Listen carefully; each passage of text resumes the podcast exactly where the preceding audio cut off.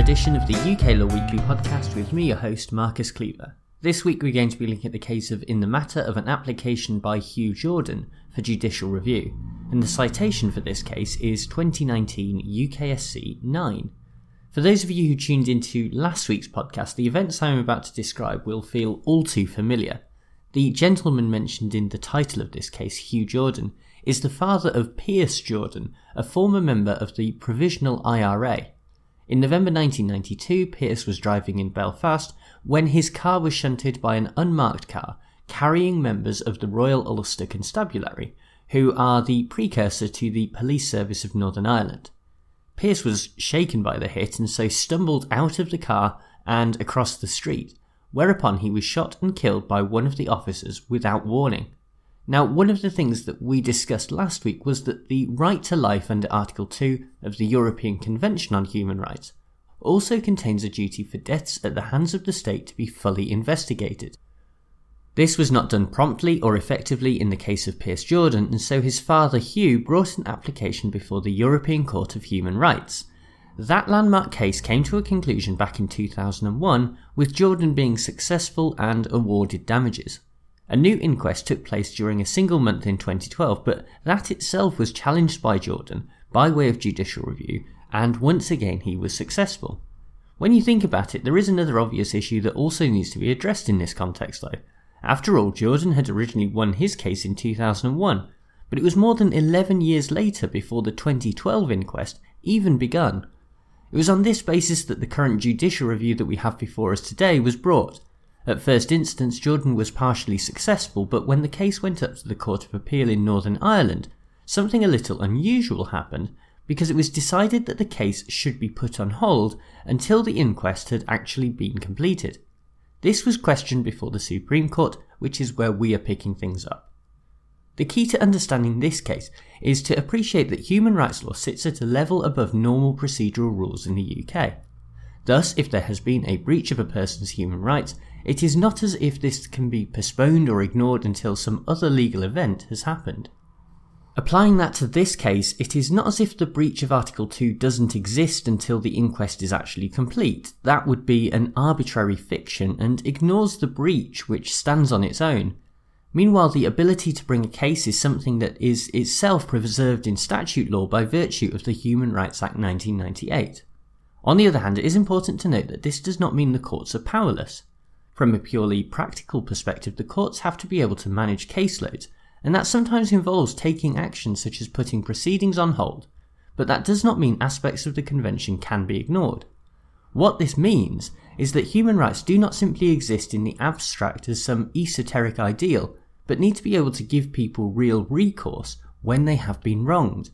In this case, that also involves engagement with Article 6 of the Convention, which deals with the right to a fair trial, but also makes clear that proceedings should be resolved within a reasonable time.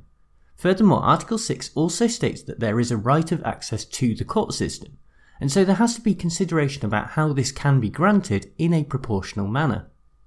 Doing so requires a balancing act between, on the one hand, the effective management of caseloads so that the proceedings are dealt with efficiently, and on the other hand, ensuring that people do get a legal remedy within a reasonable period of time.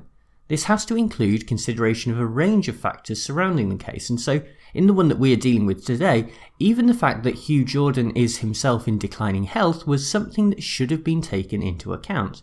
Unfortunately, it seems that the Court of Appeal did not give any thought to the human rights aspects of this case whatsoever, and so Jordan was successful in this appeal. The lawyer acting on behalf of the Jordan family spoke after the case and mentioned that the decision is likely to have far reaching implications and I think that this is generally correct. The result of this case sits alongside another recent decision in a similar case from the Northern Ireland Court of Appeal called McCord, and together they offer guidance on how these questions should be approached in the future, and in particular the balancing act that is necessitated. For most of the cases that we deal with on this podcast, we're often analysing substantive parts of the law, but it is important to note that the courts are also a central feature of the legal system and that they too have rules to follow. Nowhere is this more true than human rights law, where the courts are specifically designated as a public authority by dint of section 6.3a. Finally, there has been a real flurry of legal decisions recently that relate to Northern Ireland, and it would probably be remiss to bring up this subject and not mention the prospective prosecution of one of the soldiers involved in Bloody Sunday. It's very easy to see and understand the point of view from both of the sides involved. For the victims, it is obviously disappointing for only one soldier to be charged, and even if this leads to a successful murder prosecution, the sentence will not be significant. Meanwhile, for the soldiers, all of this is so long ago and the veterans are now so old that there are serious questions about the value of the case at all. The fact that this discussion is only happening now in 2019 speaks to a much deeper truth about the operation of the legal system in respect of Northern Ireland. Over the years, there has been a concerted effort to undermine the search for justice in Northern Ireland, motivated by an almost unbreakable political will at the heart of the British establishment. It is sad that this utter disregard for the rule of law can take place in the UK, but it is even sadder when you know that it is the result of a deliberate campaign.